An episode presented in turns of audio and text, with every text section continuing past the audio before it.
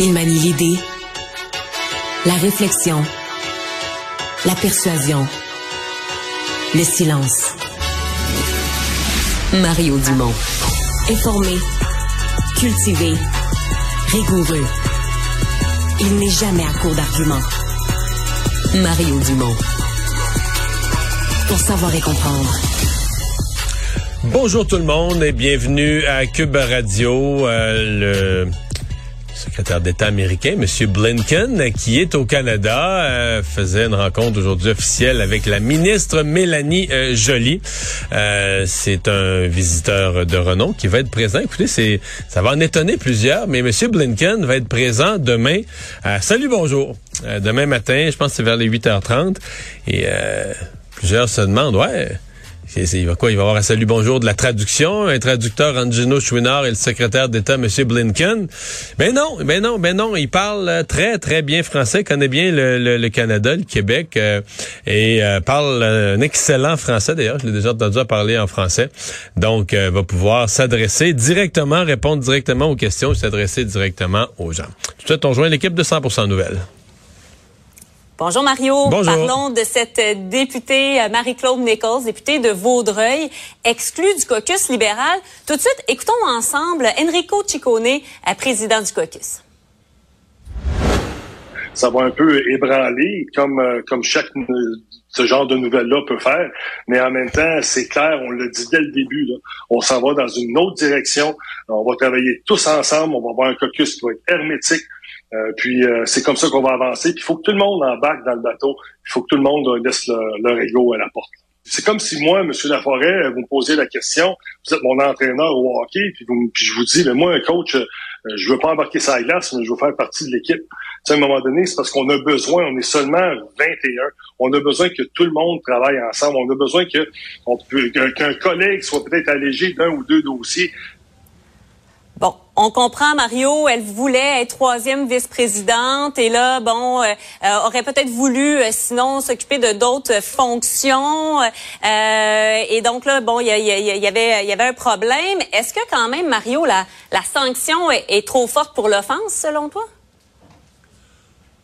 On sait sûrement pas tout. Ma compréhension, c'est qu'il y avait un plan A et un plan B. Mais là, je peux me, tu sais, j'étais pas là, j'ai pas tout vu, j'étais pas un petit oiseau mm. dans la pièce pour tout voir. J'aurais bien aimé ça. Mais dans un premier temps, je pense qu'elle n'était pas satisfaite du dossier que lui a confié Mme Anglade. Bon. Hmm. C'est déjà délicat. Euh, c'est drôle parce que y a la semaine avant la formation du Conseil des ministres de M. Legault, j'étais à Salut Bonjour, puis Gino Chouinard m'a posé la question est-ce que ça se fait par exemple pour un, un, candidat ministre de refuser la job? Et je disais la réponse hmm. ça peut se faire, mais il faut vraiment que dans le parti là, tu sois là comme on dit, un vieux de la vieille, bien implanté, qui a des années de loyaux services, qui peut se permettre de dire au chef, garde ça, non, c'est pas le dossier. Sinon, mm. ça se fait comme pas, là, tu sais. Et donc là, Mme mm. Nichols, c'est un peu ça qu'elle a fait. Vous allez me dire, c'est pas du côté du pouvoir, c'est pas un ministère, ben, mais c'est ça. Là, on est, le, quand même, c'est cabinet fantôme, c'est dans l'opposition. Ta chef te dit, voici les, les responsabilités que je t'attribue, puis tu dis non. C'est déjà délicat. Bon. Là, euh, n'ayant pas de responsabilité, ce serait retourné vers cette idée d'être la troisième vice-présidente. Là, c'est peut-être un, petit cours d'histoire. Depuis l'époque de Jean Charest. Avant ça, il y avait trois, trois, un président puis deux vice-présidents. Donc, quand on parlait de la, de la présidence, là, parce que le président est pas là tout le temps, faut qu'il se relaie sur la chaise, c'est une grosse job.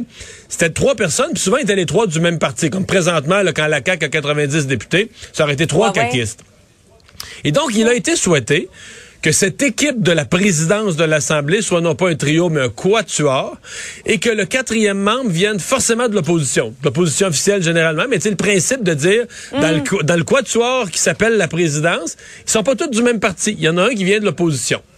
Et donc, ça avait été accepté, ça avait été fait à l'époque, puis depuis, ça a toujours été respecté. Toujours un troisième vice-président qui vient d'un parti de l'opposition. Et donc là, elle, elle voulait se présenter. Mais les libéraux ont déjà choisi M. Benjamin pour se présenter. Hmm. Là, tu comprends que si, techniquement, tu peux pas l'empêcher de se présenter parce que, euh, veut dire, on est dans un monde libre. Si elle a dit, moi, je donne ma candidature, tu sais, le, euh, le, jour de l'élection, là, à la présidence, elle, pourrait dire, moi, je donne ma candidature, puis être prête candidate. Puis là, ben, Tu comprends le truc? C'est tout le monde qui vote. C'est pas juste les libéraux qui votent, là. Donc, les caquistes, les, les solidaires auraient pu Mmh. jouer un tour à Mme Anglade, puis élire la personne ça. veut pas, puis laisser sur le banc l'autre. Ouais, puis- ouais. Donc, je pense qu'il y a de ça. le- les libéraux au caucus ont dit non, non, nous autres, on peut pas jouer à ce jeu-là. Euh, on choisit quelqu'un, puis tout ça. Fait que tu peux pas nous niaiser. Euh, je, je reconstruis, j'essaye à partir de ce que je connais des événements de reconstruire. Je pense que c'est un peu là-dessus qu'à un Ma- moment Mario, donné... attends une minute, attends une minute. Est-ce que tu as l'impression donc qu'on l'exclut du caucus pour qu'elle puisse pas lever la main? Exact. ou elle l'aurait pas fait? Ah oui, c'est ça. Ben, je pense qu'à un moment donné, c'est parce que tout ça là, aussi dans mon histoire, là, tout le long de mon histoire, à un moment donné, c'est que la relation de confiance s'effrite aussi. Là. Tu sais, elle est Oh, pas oui. contente, elle est pas contente d'être dans le caucus, elle est pas contente de ce qu'on a, elle est pas contente qu'on la choisisse pas pour ceci, pour cela. Mm. Euh, Il y avait déjà, euh, Emmanuel Latraverse nous rappelait ce matin qu'il y avait déjà eu de petits accrochages il y a quelques mois avant les élections, euh, que c'est pas nécessairement euh, la préférée de Madame Anglade et peut-être vice versa. Ah. Là, tu sais. Donc, euh, mais une fois tout ça dit, puis je comprends ce que dit Enrico Ciccone, il faut qu'on soit une équipe, il faut qu'on soit une équipe unie. Une fois tout ça dit, tu vis la pire élection de l'histoire de ton parti, t'as juste 21 députés, Ouais. t'as 30 ministres en face, donc tu comprends que t'as 30 jobs de critique à donner à 21 députés. Donc normalement, là, il y en a la moitié vont avoir deux jobs, tu comprends? T'as 30 jobs à donner à 21 personnes. C'est certain que des gens dans le parti vont se dire, ben voyons, comment ça se fait que Dominique Anglade n'a pas réussi à satisfaire tout le monde, garder tout le monde uni? C'est sûr que dans sa rôle, dans son rôle de chef, là, dans sa position, de, de, de tout de suite au lendemain de l'élection, d'essayer d'unir tout le monde, il y a quand même un échec là-dedans. Ouais. pour malgré qu'on va donner tous les défauts à Mme Nichols, on va dire elle pas durable, est du trouble. C'est ce que les libéraux vont nous dire là, dans la prochaine Mais- semaine. Mais il reste qu'il y a Ben une oui, forme d'échec à dire t'as pas, t'avais juste 21 députés. D'ailleurs, elle, elle a sauvé son comté, Ma- Marianne, parce que la CAQ, là, je te fais une En dehors confidence. de Montréal. Ouais. en dehors de Montréal. En dehors de. Montréal, en Montérégie, Vaudreuil, il est la CAQ était sûr de le gagner. La, la fin de semaine d'avant, Mm. la CAQ pensait vraiment qu'il l'avait, Vaudreuil, qu'il allait le gagner. Les, li- les libéraux disaient, on pense qu'on va le sauver. Et elle, elle a quand même sauvé une circonscription libérale. Euh, Ouais. Pense pas que les libéraux voudraient avoir une élection partielle, d'ailleurs, dans ce comté-là, là, qui deviendrait vite en danger. Donc, tout ça pour dire que c'est quand même un échec pour Mme Anglade. C'est quand même tannant, c'est quand même plate. Dire, Début de mandat, puis déjà une démis. T'en avais 21, t'en restes juste 20. Là, tu sais. Est- Est-ce qu'elle aurait dû sortir plutôt euh, qu'Enrico Ciccone? Madame Anglade?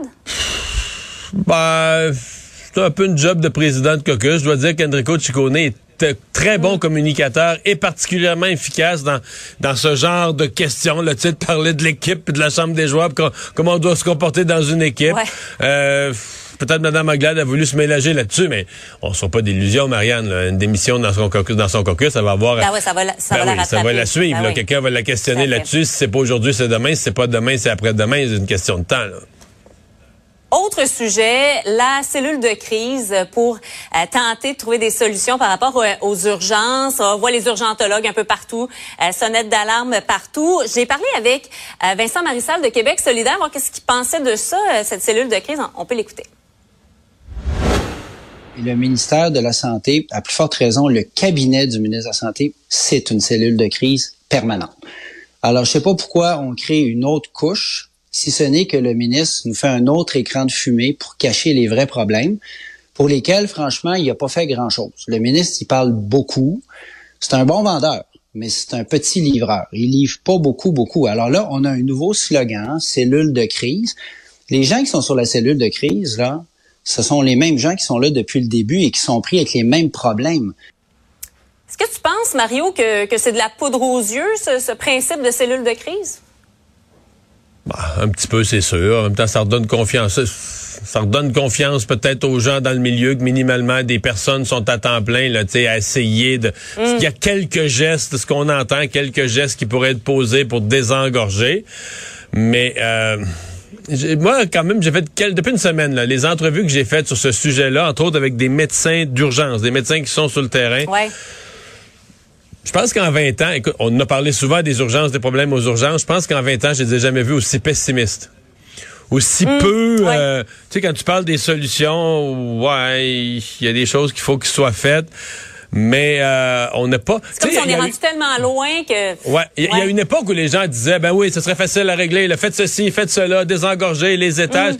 Tu sais, je me souviens d'une époque où quand on parlait de problèmes aux urgences, comme si les, les gens de terrain dénonçaient un peu l'incompétence des fonctionnaires en voulant dire, posez trois, quatre gestes, puis déniaisez-vous, puis ça va se faire. Alors que là, tu dis, tu vois leurs grands yeux, il y a pénurie de personnel, on n'a plus de monde. Donc, il y a personne qui mm. t'arrive avec des solutions simples, tu sais, faites euh, A, B, C, D, puis vous allez voir, ça va bien aller. On dit, ouais, il y a quelques affaires qui pourraient être faites. Mais tu sais, dans mettons, Bernard Mathieu, l'ancien président des médecins d'urgence, qui est encore urgentologue à ben Maisonneuve-Rosemont, lui est rendu plus loin. Et il dit fermer des urgences. On n'a pas, on a pas, on a plus le personnel pour rouler toutes ces urgences-là dans le Grand Montréal. Fermez-en, puis regrouper le monde dans moins d'urgences, mais qui, parce qu'il dit de toute façon, on fait, on fait croire aux gens qui sont, que sont ouvertes, mais ils passeront pas, là. Ils vont attendre des heures, des heures, des mm. heures, 10 euh, heures, 15 heures, 20 heures, ils passeront pas les gens. Donc, il dit, on serait mieux d'en avoir moins puis les rendre opérationnels j'entends ce qu'il dit, mais je me dis, si le, si le ministre annonce ça demain matin, ça va être la panique dans la population, et puis surtout les gens dans, le Montréal, beaucoup de gens qui ont, qui sont en transport en commun ou à pied ou qui n'ont pas, euh, la distance. A une question de distance. Tout à fait. C'est, à mon avis, ça créerait beaucoup mm-hmm. d'angoisse, beaucoup de nervosité. Donc, on est, on est devant euh, des solutions euh, assez limitées. C'est pour ça que les cellules de crise, ils n'auront pas tant que ça plus d'outils, là. Mm, mm, Merci, Mario. On se parle demain. Au revoir. Au revoir.